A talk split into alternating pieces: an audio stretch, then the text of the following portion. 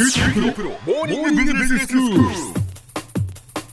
日の講師は九州大学ビジネススクールでマーケティングがご専門の岩下仁先生です。よろしくお願いします。よろしくお願いします。先生今日はどういうお話でしょうか？はいここのところ富裕層へ向けた新しいビジネスを紹介しています。はい、今日ご紹介するのは民間の学童保育です。うん、えところで富裕層というのは野村総合研究所の定義によると金融純資産これはローンを除いた自由に使えるお金ということですがその金融純資産が1億円以上ある人々ということなんだそうです。1億円超えの資産家というとなかなか身近にはいないと思いますがええ。例えば夫婦共働きでそれぞれが年収500万円以上を稼いでいる世帯は実はそれなりに存在しているんです。そうですか。羨ましい話ですね。えー女性の社会進出や正社員の増加がその背景にあるようです、ん今回はこの共働きで世帯年収1000万円以上のようなキャッシュリッチ世帯をターゲットにした新しいタイプの民間の学童保育を紹介します。はい。先生キャッシュリッチ世帯っていうのはどういうことですか？はい、えーキャッシュリッチとは毎月家内の給与が得られるためローンや生活費を引いた後でも毎年自由に使えるお金が十分にある世帯を言います。うーんさて夫婦で合わせて年収1000万円以上となるとやはりどちらともフルタイム勤務という夫婦が多いでしょうから小学生の子供がいる場合学校が終わった後に誰が子供の面倒を見るかという問題は深刻です。はい。一般的には学童保育に預けるという選択肢になるわけですが、うん。近頃ではこういったキャッシュリッチな共働き世帯をターゲットにしたユニークな民間の学童施設が増えてきました。まあ、先生学童というと、はいまあ、例えばその私の子どもたちもあの小学校の学童保育に通ってるんですけどそれはまあ公立の学童保育でその授業が終わった後に同じその敷地内にある、まあ、建物で、えー勉強をしたり本を読んだりして過ごすんですね。まあ、あの時には天気のいい日には運動場でこう遊んだりしてとても楽しく過ごしているんですが、まあ、そういうその公立の学童保育とはまた全然違うものっていうことなんですね。はい、あの今回ご紹介するのは公立の学童保育とはちょっと違うものになります。うん、あの僕も子供の頃はよくあの公立の学童保育でトランプですとかおままごとですとかあとまあトランポリンとか飛び箱とか、まあ、そういったことをやってあのよく遊んだ記憶がありますえー、あ先生が言ってたところにはトランポリンとかそういうものも遊具もあったんですね。はいあのまあ、ボールなんかもこうあって、まあ、室内だったですけども、まあ、そこで、まあ、ドッジボールなんかをこうすることができたっていう施設でした、えーそうですか。はで最近その、まあ、話題になっているユニークな民間の学童施設ってどういうものなんですか？はい、例えば株式会社理想教育が運営するシンガーズクラブではオプションでピアノバイオリン英語絵画囲碁ダンスなどを習うことができさらに中学受験に向けて基礎学力を作る授業 G タイムといったサービスもあるそうです。うん、単に子供を預かって遊ばせるだけでなく個性や才能を伸ばすようなプログラムがいろいろと提供されています。ああそうですか。これは確かに嬉しいかもしれないですね。だって習い事はさせたいけれどもどうしても仕事をしているとその送り迎えっていうのもネックになるんですね。その学童保育として子どもたちを預けることができてしかもそこで習い事もできるというのは本当にいいと思います。おっしゃる通りだと思います。えーまた個別指導塾スクール IE が展開するキッズデュオは英語のネイティブ講師が常駐し小学生向けに放課後留学を行っています。なんと日本語禁止なんだそうです。あそうですか。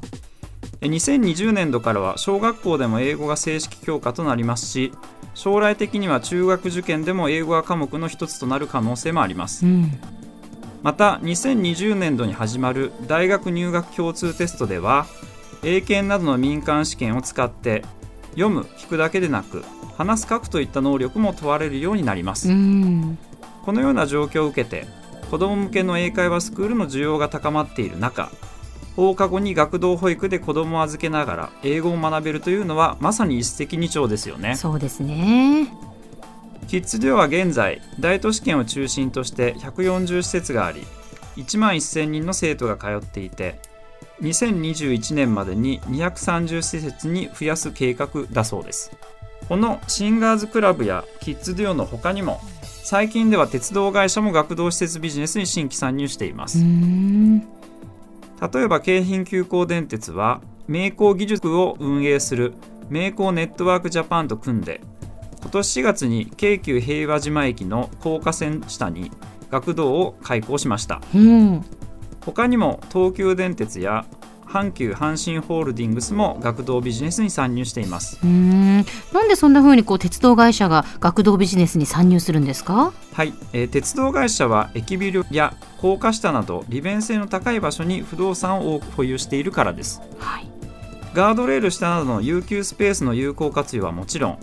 学童児童の受け皿を整備すれば共働き世帯が住みやすくなるため沿線価値の向上も狙える可能性があるんうです。んなるほど。今回紹介している学童施設は全て私立の民間の施設になります。はい。公立の学童施設が月額4000円から8000円程度である一方で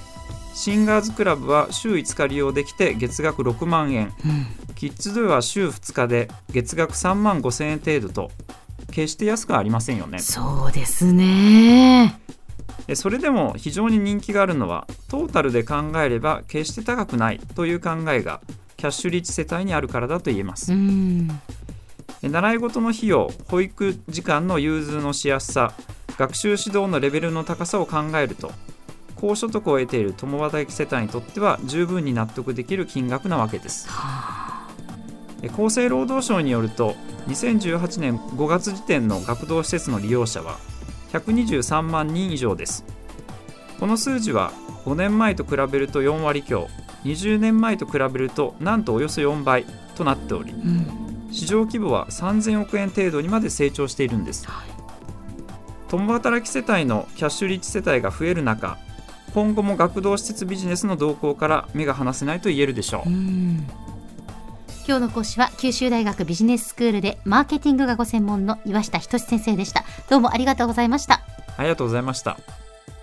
さて QT プロモーニングビジネススクールはブログからポッドキャストでもお聞きいただけます。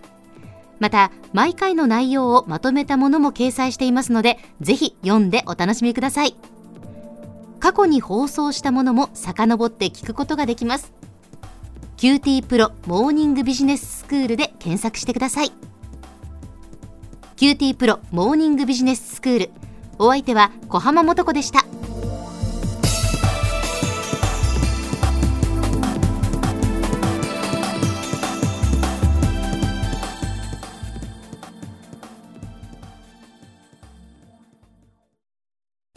QT プロは通信ネットワーク、セキュリティ、クラウドなど QT ネットがお届けする ICT サービスです。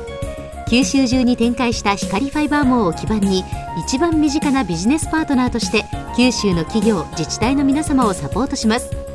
詳しくは QT プロで検索を。